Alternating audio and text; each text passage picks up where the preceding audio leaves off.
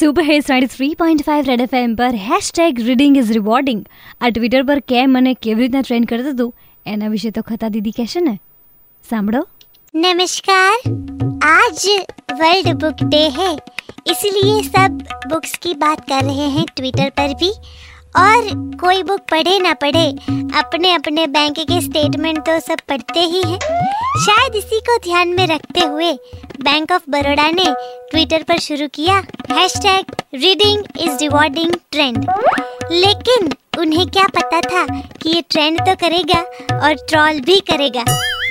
कुछ बुक्स के ऊपर सवाल और सवाल के जवाब दें तो आपको मिले इनाम।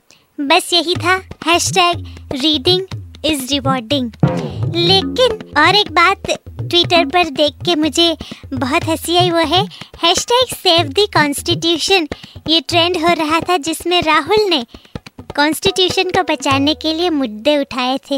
ये सब तो चलता रहेगा, लेकिन आज मैं आपको सुनाऊँगी आज के बच्चों के लिए वर्ल्ड बुक डे पर एक नगमा। मैसेजेस और ट्विटर ट्रेंड्स पढ़े होंगे तुमने। मगर कोई बुक है जो तुमने पढ़ी हो।